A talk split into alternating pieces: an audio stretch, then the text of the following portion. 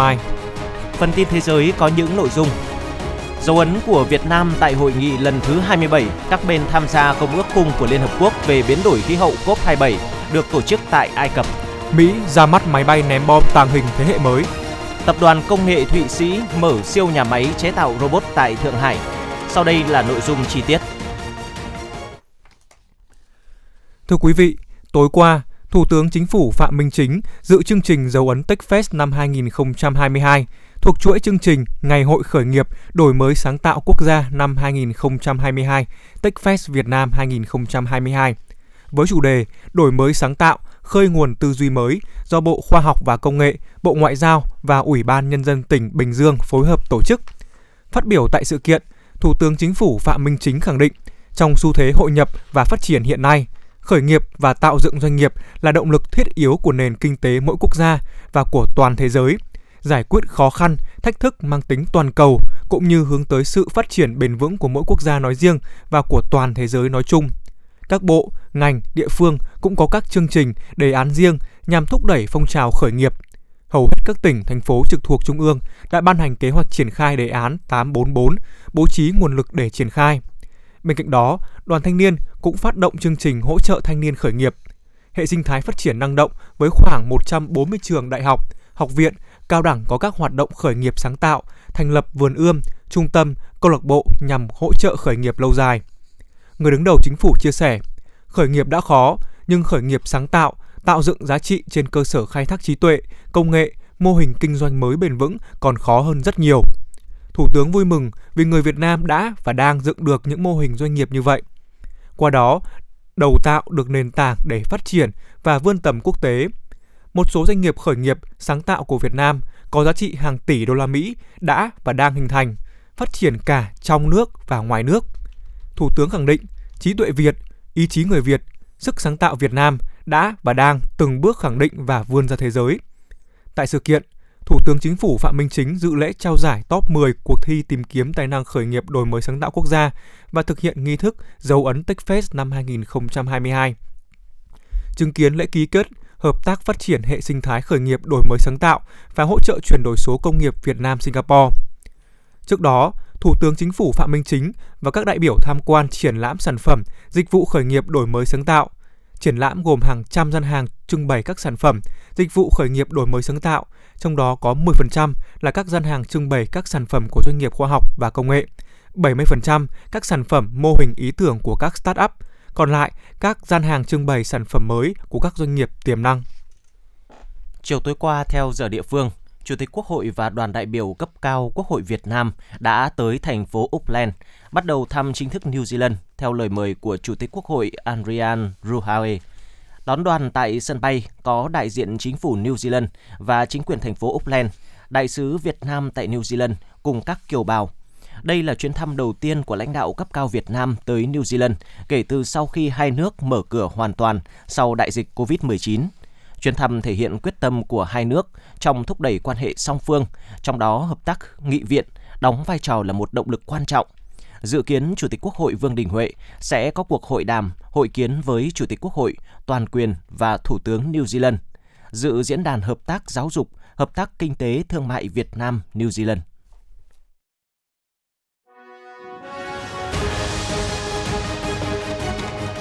Thời sự Hà Nội, nhanh, chính xác, tương tác cao. Thời sự Hà Nội, nhanh, chính xác, tương tác cao.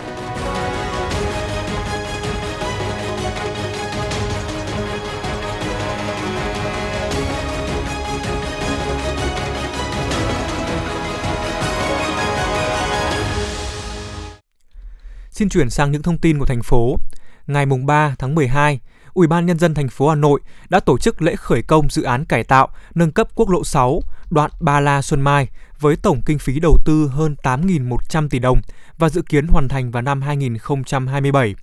Dự án cải tạo, nâng cấp quốc lộ 6, đoạn Ba La Xuân Mai có tổng kinh phí đầu tư hơn 8.100 tỷ đồng từ nguồn ngân sách thành phố với thời gian thi công 5 năm từ năm 2022 đến năm 2027.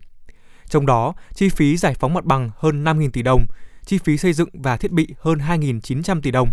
Phát biểu tại lễ khởi công, Chủ tịch Ủy ban nhân dân thành phố Hà Nội Trần Sĩ Thanh nhấn mạnh đây là dự án có ý nghĩa rất quan trọng, góp phần hoàn chỉnh trục đường hướng trung tâm, hướng tâm kết nối với quốc lộ 21A, đường Hồ Chí Minh và tuyến đường vành đai 4 vùng thủ đô đang được triển khai. Chủ tịch Ủy ban nhân dân thành phố Hà Nội Trần Sĩ Thanh khẳng định, dự án hoàn thành sẽ khắc phục tình trạng ùn tắc giao thông, kết nối đồng bộ hạ tầng kỹ thuật, góp phần phát triển kinh tế xã hội cho quận Hà Đông, huyện Trương Mỹ nói riêng và thành phố Hà Nội nói chung. Đồng thời sẽ tăng cường liên kết giao thương giữa thủ đô Hà Nội với các tỉnh phía Tây Bắc như Hòa Bình, Sơn La, Điện Biên, Lai Châu và nước bạn Lào. Để đảm bảo dự án hoàn thành đúng tiến độ, yêu cầu kỹ thuật, Chủ tịch Ủy ban nhân dân thành phố Hà Nội Trần Sĩ Thanh đề nghị ban quản lý dự án đầu tư xây dựng công trình giao thông Hà Nội các nhà thầu thi công, các đơn vị tư vấn tuân thủ chặt chẽ trình tự, quy trình, quy phạm kỹ thuật và bảo đảm chất lượng tiến độ đề ra. Sở Giao thông Vận tải, Sở Xây dựng, Công an thành phố Hà Nội phối hợp hướng dẫn để đảm bảo an toàn cho người và phương tiện trong quá trình thi công công trình, hạn chế tối đa ảnh hưởng đến sinh hoạt của nhân dân tại khu vực dự án. Ủy ban nhân dân quận Hà Đông, Ủy ban nhân dân huyện Trương Mỹ phối hợp tổ chức triển khai ngay các công tác giải phóng mặt bằng, tái định cư, đồng thời tuyên truyền để tạo sự đồng thuận, ủng hộ của nhân dân xung quanh khu vực dự án. Chủ tịch Ủy ban nhân dân thành phố Hà Nội yêu cầu các đơn vị liên quan tổ chức thi công, giám sát xây dựng công trình bảo đảm chất lượng và bảo đảm tuyệt đối an toàn trong lao động. Thưa quý vị, thu ngân sách nhà nước 11 tháng đã vượt hơn 16% so với dự toán, trong đó ngân sách trung ương tăng gần 15% dự toán. Đây là những minh chứng rõ nét nhất của các nỗ lực điều hành kinh tế vĩ mô, chống lạm phát và các gói hỗ trợ kích thích phục hồi kinh tế của Quốc hội, Chính phủ thực hiện trong suốt 11 tháng qua. Điều này cũng góp phần cân đối cán cân thu chi và chính phủ có thêm nguồn lực để sẵn sàng đối mặt với những biến động khó lường của kinh tế thế giới trong năm sau. Cụ thể, thu ngân sách nhà nước 11 tháng vượt dự toán chủ yếu do hoạt động kinh tế tiếp tục duy trì đà phục hồi và tăng trưởng khả quan. Năm 2022, chính phủ không đặt mục tiêu thu ngân sách lên hàng đầu mà dành mọi nguồn lực để hỗ trợ doanh nghiệp phục hồi sản xuất kinh doanh.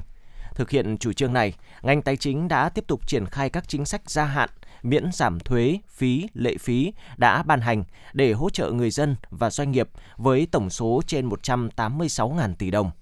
Thu do ngành thuế quản lý đã đạt trên 1,3 triệu tỷ đồng. 60 trên 63 địa phương, thu nội địa đã đạt trên 95% dự toán. Tổng kim ngạch xuất nhập khẩu tăng mạnh, trong đó kim ngạch nhập, nhập khẩu có thuế tăng cao nên thu từ cân đối hoạt động xuất nhập khẩu đạt gần 264.000 tỷ đồng, tăng tới 25,1%. Tháng còn lại, ngành tài chính sẽ tăng cường công tác quản lý thu, chống thất thu và gian lận thương mại để thu ngân sách nhà nước đạt được hiệu quả cao nhất. Thưa quý vị và các bạn, với lợi thế là địa phương có nhiều sản phẩm nông sản và làng nghề chủ lực đã xây dựng được chuỗi liên kết và xây dựng thương hiệu. Trong quá trình triển khai chương trình mỗi xã một sản phẩm, huyện Hoài Đức cũng đã phát huy các lợi thế đó để đăng ký tham gia chương trình, thúc đẩy các chương trình xúc tiến thương mại, mở rộng thị trường tiêu thụ cho các sản phẩm địa phương.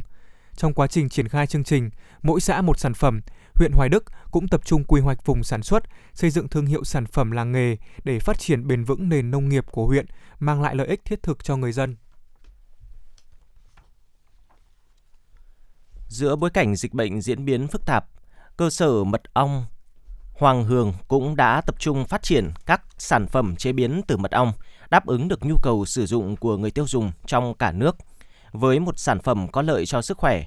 tăng cường sức đề kháng như mật ong rất được các thị trường ưa chuộng, nhất là trong bối cảnh dịch như thế này. Việc tham gia đăng ký sản phẩm ô cốp là để khẳng định sự uy tín và chất lượng của sản phẩm, để người tiêu dùng yên tâm sử dụng sản phẩm mật ong của cơ sở. Ông Nguyễn Đắc Hoàng, chủ cơ sở mật ong Hoàng Hương, huyện Hoài Đức chia sẻ. Thành phố chứng nhận sản phẩm ô cốp thì tôi hy vọng là cái cái à, bà con và tức là người tiêu dùng ở ngoài địa phương ngoài thủ đô Hà Nội sẽ biết đến nhiều hơn và chắc chắn sẽ tiêu thụ của tôi nhiều hơn và tốt hơn và có lẽ là cái đây cũng là cái mà cái đảm bảo để bà con tin tưởng cái sản phẩm của chúng tôi hơn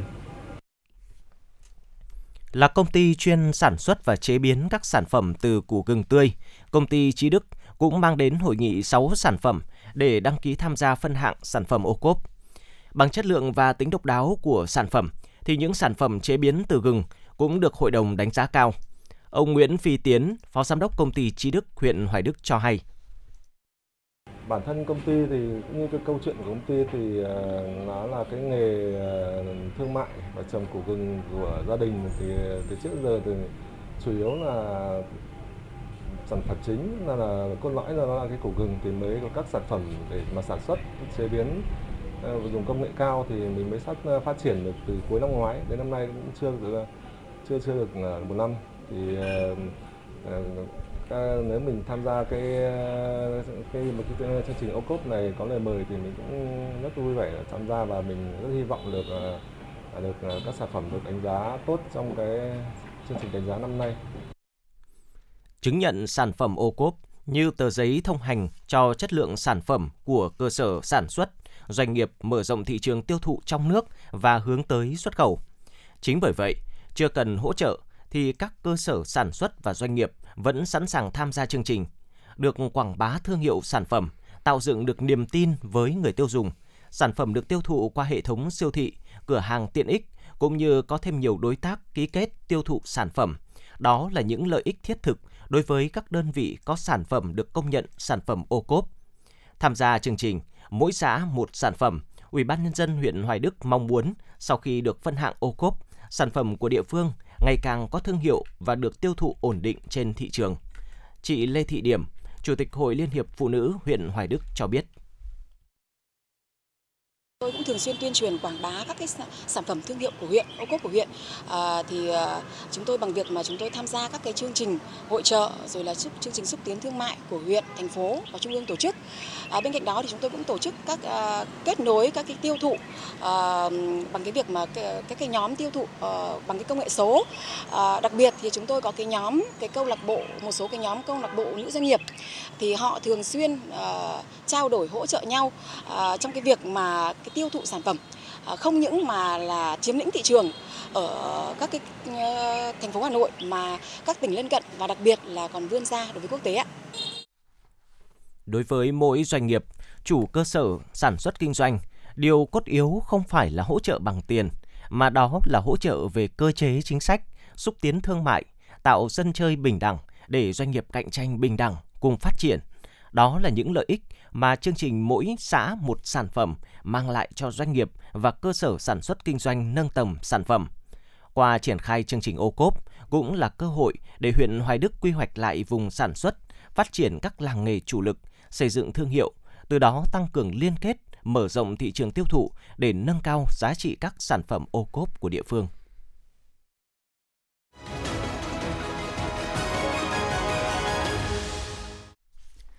Quý thính giả đang nghe chương trình thời sự của Đài Phát thanh và Truyền hình Hà Nội được phát trực tiếp. Chuyển sang những thông tin đáng chú ý khác.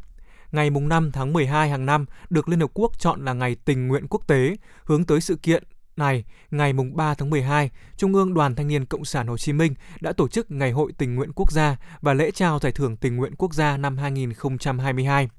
với chủ đề đoàn kết thông qua hoạt động tình nguyện và khẩu hiệu hành động, hành động ngay bây giờ lễ trao giải thưởng tình nguyện quốc gia quy tụ các thủ lĩnh tình nguyện đến từ hơn 200 câu lạc bộ, hội, đội, nhóm tình nguyện trên toàn quốc và hơn 1.000 đoàn viên thanh niên. Tại lễ trao giải, 9 tập thể và 10 cá nhân có công hiến và thành tích xuất sắc tiêu biểu trong công tác tình nguyện vì cộng đồng, đóng góp vào sự nghiệp xây dựng và bảo vệ Tổ quốc đã được trao giải. Sự kiện nhằm tôn vinh các tổ chức, cá nhân có thành tích xuất sắc trong các hoạt động tình nguyện vì sự kiện phát triển kinh tế xã hội của đất nước và cộng đồng, Thông qua đó, tiếp tục lan tỏa tinh thần nhân ái, sẻ chia, sung kích, tình nguyện của các tổ chức, cá nhân trong xã hội.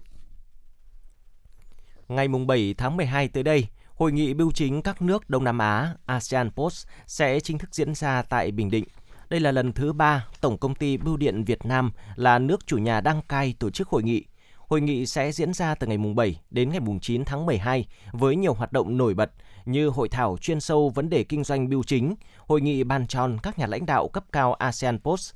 tìm hiểu thực tế hoạt động tại một số bưu cục, trung tâm khai thác của Bưu điện Việt Nam. Đặc biệt, các đại biểu cũng sẽ dành nhiều thời gian để cùng trao đổi, thảo luận về các sáng kiến, giải pháp hài hòa để đảm bảo lợi ích, quyền lợi của các nước thành viên, nhất là việc nâng cao chất lượng các sản phẩm dịch vụ chuyển phát truyền thống, chuyển phát hàng thương mại điện tử như APP e-package, ASEAN Pact. Hội nghị bưu chính các nước Đông Nam Á sẽ là diễn đàn của bưu chính 10 nước Đông Nam Á, bao gồm Brunei, Campuchia, Indonesia, Lào Malaysia, Myanmar, Philippines, Singapore, Thái Lan và Việt Nam. Thưa quý vị và các bạn, bệnh không lây nhiễm thường là các bệnh mãn tính, bao gồm những bệnh không có khả năng lây truyền, có thời gian bị bệnh dài và nhìn chung tiến triển chậm.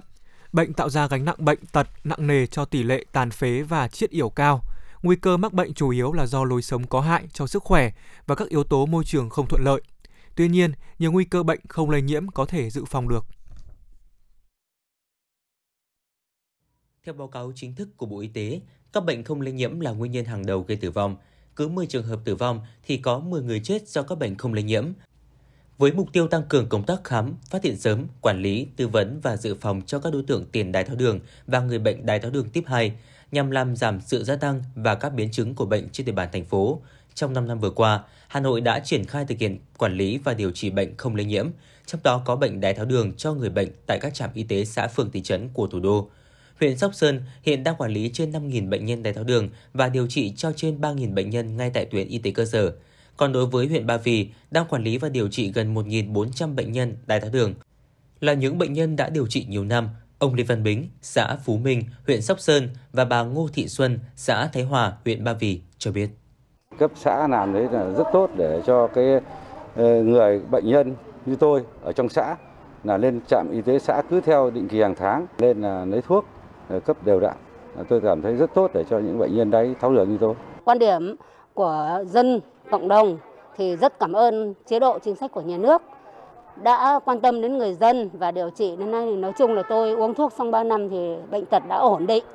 Sự gia tăng bệnh nhân đái tháo đường có thể trở thành gánh nặng về chăm sóc y tế, làm tổn hại đến thành tựu phát triển kinh tế xã hội của mọi quốc gia. Tuy nhiên, khoa học đã chứng minh bệnh đái tháo đường tiếp 2 có thể phòng ngừa bằng cách duy trì cân nặng lý tưởng, tránh thừa cân, béo phì và tăng cường hoạt động thể lực, có chế độ dinh dưỡng hợp lý, giảm ăn mặn, không hút thuốc lá và không uống rượu bia. Bác sĩ Hoàng Lưu Sa, Phó Giám đốc Trung tâm Y tế huyện Sóc Sơn và bác sĩ Nguyễn Thanh Sơn, Phó Giám đốc Trung tâm Y tế huyện Ba Vì cho biết. Trong thời gian tới này, thì trung tâm sẽ tiếp tục đầu tư đào tạo cán bộ y tế tại y tế cơ sở, nhất là các trạm y tế xã để làm sao để cho cán bộ y tế ở xã có thể quản lý và điều trị tốt bệnh nhân đái tháo đường ở các thể. Thứ hai nữa là gì? Là đáp ứng tốt cái cơ sở vật chất, nhất là các cái trang thiết bị, hệ thống xét nghiệm cho y tế cơ sở. Đối với công tác à, quản lý và điều trị bệnh nhân đái tháo đường thì chúng tôi à, tập trung vào à, đẩy mạnh công tác tuyên truyền để người dân hiểu các yếu tố nguy cơ, từ đó có thói quen sàng lọc. Cái thứ hai nữa là chúng tôi tăng cường năng lực của cán bộ y tế trong vấn đề cập nhật chẩn đoán điều trị. Việc quản lý bệnh nhân đái tháo đường ngay tại tuyến y tế cơ sở, trọng tâm là trạm y tế xã phường thị trấn, là một trong những giải pháp quan trọng mang lại nhiều lợi ích và chi phí hiệu quả cho người dân và cơ quan quản lý. Hà Nội đã và đang đẩy mạnh hoạt động sàng lọc, phát hiện điều trị kịp thời bệnh nhân đái tháo đường nhằm phòng ngừa mù loà và giảm các hậu quả của đái tháo đường đối với bệnh nhân, đồng thời giảm gánh nặng cho gia đình và xã hội. Ông Vũ Cao Cương, Phó Giám đốc Sở Y tế Hà Nội cho biết. Quan trọng nhất đấy là truyền thông giáo dục sức khỏe cho người dân để mà hạn chế tối thiểu tất cả những tác nhân gây ra đái tháo đường, ví dụ như thói quen hút thuốc lá, ví dụ như là thói quen à, dùng nhiều muối, uống rượu bia. Và tuyến y tế cơ sở chúng tôi cũng phải chú trọng vào hai nội dung. Một là truyền thông giáo dục sức khỏe người dân. Thứ hai nữa là ờ, khuyên người dân nếu như đã mắc bệnh đái tháo đường thì cần phải tuân thủ nghiêm túc theo cái hướng dẫn ờ, của ngành y tế tăng cường phát hiện, điều trị, quản lý tại trạm y tế xã và cộng đồng cho người mắc bệnh ung thư, tim mạch, đái tháo đường, bệnh phổi tắc nghẽn mãn tính, hèn phế quản và các bệnh không lây nhiễm khác theo quy định, đảm bảo cung cấp dịch vụ quản lý, theo dõi và chăm sóc liên tục cho người bệnh. Nghiên cứu tổ chức các hình thức phát hiện, điều trị, quản lý bệnh không lây nhiễm phù hợp tại tuyến xã, trước mắt triển khai phát hiện, điều trị dự phòng và điều trị duy trì theo chỉ định của tuyến trên, từng bước tiến tới sự quản lý điều trị được một số bệnh không lây nhiễm ở những trạm y tế đủ điều kiện cung cấp đủ thuốc thiết yếu cho điều trị bệnh tim mạch, đái tháo đường, bệnh phổi tắc nghẽn mãn tính, hen phế quản và một số bệnh không lây nhiễm khác ở tuyến xã theo quy định. Tăng cường hiệu quả hoạt động của lĩnh vực y tế dự phòng trong kiểm soát yếu tố nguy cơ và các tình trạng tiền bệnh để dự phòng các bệnh ung thư, tim mạch, đái tháo đường, bệnh phổi tắc nghẽn mãn tính và hen phế quản. Thưa quý vị, thời tiết chuyển lạnh thường là mối nguy hàng đầu đối với người cao tuổi có tiền sử tăng huyết áp dẫn đến tai biến đột quỵ. Theo số liệu thống kê, mỗi năm Việt Nam có khoảng 200.000 ca đột quỵ và trung bình Số người nhập viện do đột quỵ vào mùa lạnh chiếm từ 70 đến 80% tổng số bệnh nhân điều trị, trong đó phần lớn là bệnh nhân trên 45 tuổi. Theo các chuyên gia về y tế, lão khoa, người cao tuổi cần thực hiện một số biện pháp phòng bệnh như giữ ấm cơ thể bằng cách mặc nhiều lớp áo mỏng thay vì chỉ mặc một lớp áo dày, đồng thời mang thêm khăn choàng cổ, mũ trùm đầu, tất, bao tay, ngâm chân với nước nóng để kích thích tuần hoàn máu, tập thể dục thường xuyên và ăn nhiều bữa trong ngày để cung cấp đủ năng lượng.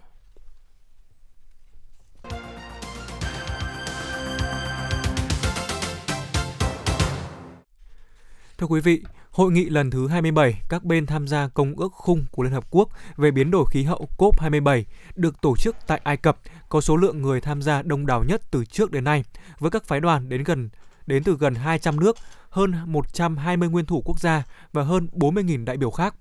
Tại hội nghị này, Việt Nam đã có những hoạt động gì nổi bật và để lại dấu ấn gì với quốc tế? Chúng tôi đã có cuộc trao đổi với ông Phạm Văn Tuấn, Phó Cục trưởng Cục Biến đổi Khí hậu, Bộ Tài nguyên và Môi trường. Mời quý vị cùng nghe.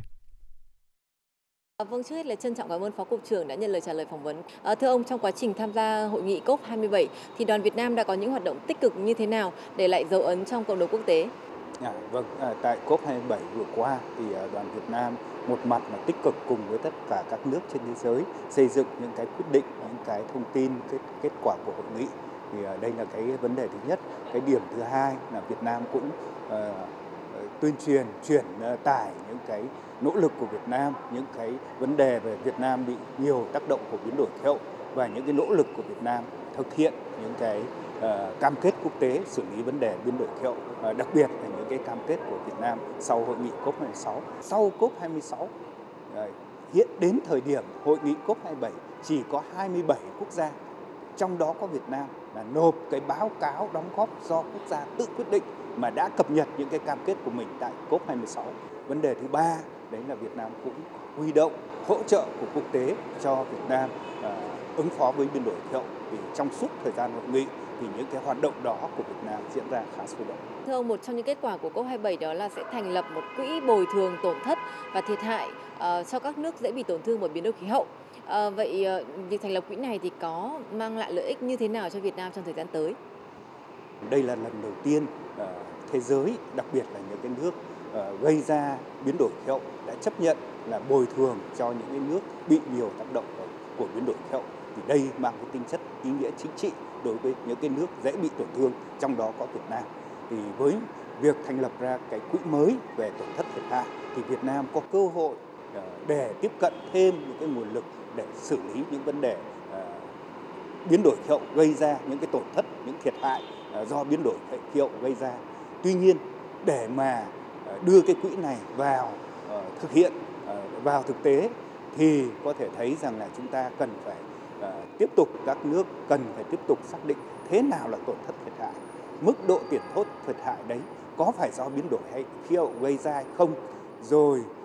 khi biến đổi khí hậu gây ra thì cái mức độ bồi thường như thế nào thì đây là những cái câu chuyện mà chúng ta còn phải mất nhiều năm để đàm phán tiếp. Vâng, vậy sau COP27 thì ờ, chúng ta sẽ tiếp tục triển khai những giải pháp nào để thực hiện những cam kết mà chúng ta đã đưa ra? Cái việc mà Việt Nam đã thể hiện tại COP27 vừa qua là Việt Nam đã cam kết là triển khai thực hiện thì cái việc này sẽ tiếp tục được các bộ, các ngành và phía chính phủ Việt Nam sẽ tiếp tục triển khai những cái cam kết của Việt Nam tại COP27 Ờ, trong đó cái ban chỉ đạo ờ, Ờ, thực hiện cam kết của Việt Nam tại COP16 cũng đã rất tích cực ờ, hoạt động và chỉ đạo những cái có những cái quyết sách rất là quyết liệt để cho Việt Nam ờ, thực hiện cái cam kết của mình cũng như là đây là cái cơ hội để cho Việt Nam chuyển đổi sang hướng phát triển ít phát thải và thích ứng với biến đổi khí hậu, phát triển bền vững. À, vâng, một lần nữa xin được trân trọng cảm ơn ông. Tiếp tục là những thông tin quốc tế đáng chú ý khác. Thưa quý vị, hơn 2.000 chuyên gia đã kết thúc một tuần đàm phán về ô nhiễm nhựa diễn ra tại Uruguay để giải quyết một vấn đề lớn về môi trường mà thế giới đang phải đối mặt mang tên khủng hoảng nhựa.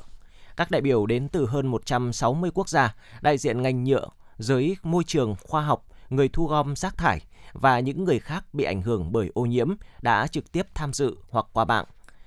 các quốc gia sản xuất nhựa lớn kêu gọi quy trách nhiệm cho từng quốc gia. Nếu một thỏa thuận cuối cùng được thông qua, đây sẽ là hiệp ước toàn cầu có tính ràng buộc pháp lý đầu tiên để chống ô nhiễm nhựa.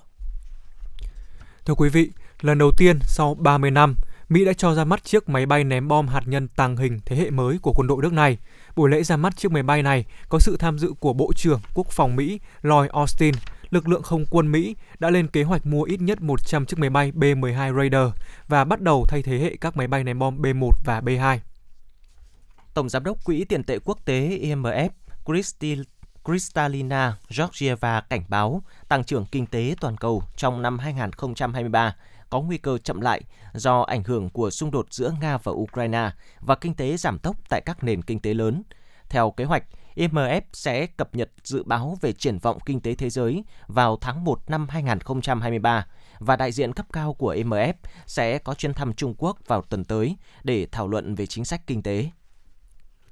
Vừa qua, tập đoàn công nghệ của Thụy Sĩ ABB đã khánh thành siêu nhà máy chế tạo robot tại Thượng Hải, Trung Quốc. Nhà máy rộng 67.000 m2, bao gồm các cơ sở sản xuất và nghiên cứu, được đầu tư hơn 1 được đầu tư 150 triệu đô la Mỹ. Nhà máy sẽ triển khai các công nghệ kỹ thuật số và tự động hóa của ABB để sản xuất robot thế hệ tiếp theo. ABB dự đoán thị trường robot toàn cầu sẽ tăng từ 80 tỷ đô la Mỹ hiện nay lên 130 tỷ đô la Mỹ vào năm 2025. Trung Quốc là thị trường robot lớn nhất thế giới, chiếm 51% số lượng robot toàn cầu năm 2021. Hôm qua, một quả bom đã phát nổ trên tuyến đường sắt chạy qua quận Sa Đào thuộc tỉnh Songkhla, miền Nam Thái Lan, gây hư hại đường dây và làm một đoàn tàu chở hàng bị chật bánh. Nhà chức trách Thái Lan cho rằng quả bom phát nổ là một quả bom tự chế. Rất may là không có nhân viên nào trên tàu bị thương. Tập đoàn đường sắt nhà nước Thái Lan cho biết tuyến đường sắt Hat Yai Padang Besa có thể sẽ phải đóng cửa vài ngày để sửa chữa.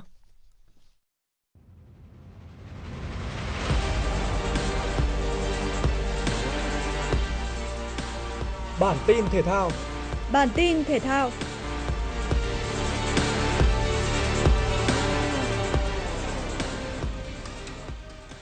Danh sách đề cử các hạng mục của giải thưởng quả bóng vàng Việt Nam 2022 đã được công bố. Ở hạng mục quả bóng vàng nam, danh sách đề cử có 19 cái tên. Trong đó, Hà Nội FC đóng góp nhiều nhất với Nguyễn Văn Quyết, Đỗ Hùng Dũng, Phạm Tuấn Hải, Bùi Hoàng Việt Anh và Đoàn Văn Hậu. Ngoài ra, đội bóng thủ đô cũng có một đề cử ở hạng mục cầu thủ trẻ xuất sắc là Nguyễn Văn Trường và cầu thủ ngoại xuất sắc nhất năm 2022 là Lucas Vinicius. Trong khi đó, ở hạng mục dành cho nữ có 15 cầu thủ được đề cử với những cái tên quen thuộc như Nguyễn Thị Tuyết Dung, Nguyễn Thị Thanh Nhã, Huỳnh Như, Ngân Thị Vạn Sự hay Phạm Hải Yến. Lễ trao giải quả bóng vàng Việt Nam 2022 dự kiến được tổ chức vào tháng 2 năm 2023.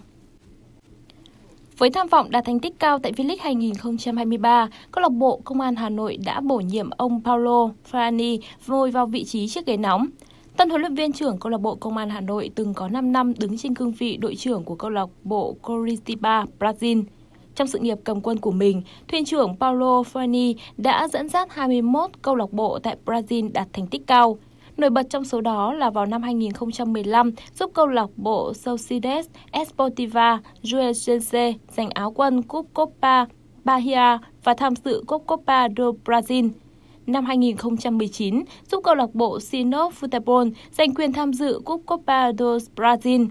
Chiến lược gia người Brazil này cũng là người giành giải thưởng huấn luyện viên xuất sắc nhất hạng nhất bang của Brazil năm 2020.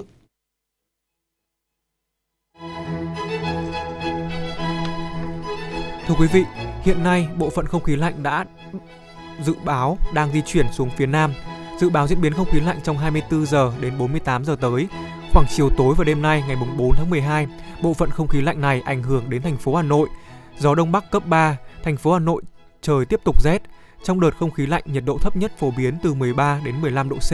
riêng vùng núi 12 đến 14 độ C. Chiều tối và đêm nay, thành phố Hà Nội có mưa nhỏ vài nơi, đêm và sáng trời rét đậm, Do trời rét, đêm và sáng, người già và trẻ em cần mặc đủ ấm để phòng các bệnh về đường hô hấp. Quý vị và các bạn vừa nghe chương trình thời sự của Đài Phát thanh và Truyền hình Hà Nội, chỉ đạo nội dung Nguyễn Kim Khiêm, chỉ đạo sản xuất Nguyễn Tiến Dũng, tổ chức sản xuất Trà My. Chương trình do biên tập viên Nguyễn Hằng, phát thanh viên Tuấn Anh, Hoàng Sơn và kỹ thuật viên Bảo Tuấn thực hiện.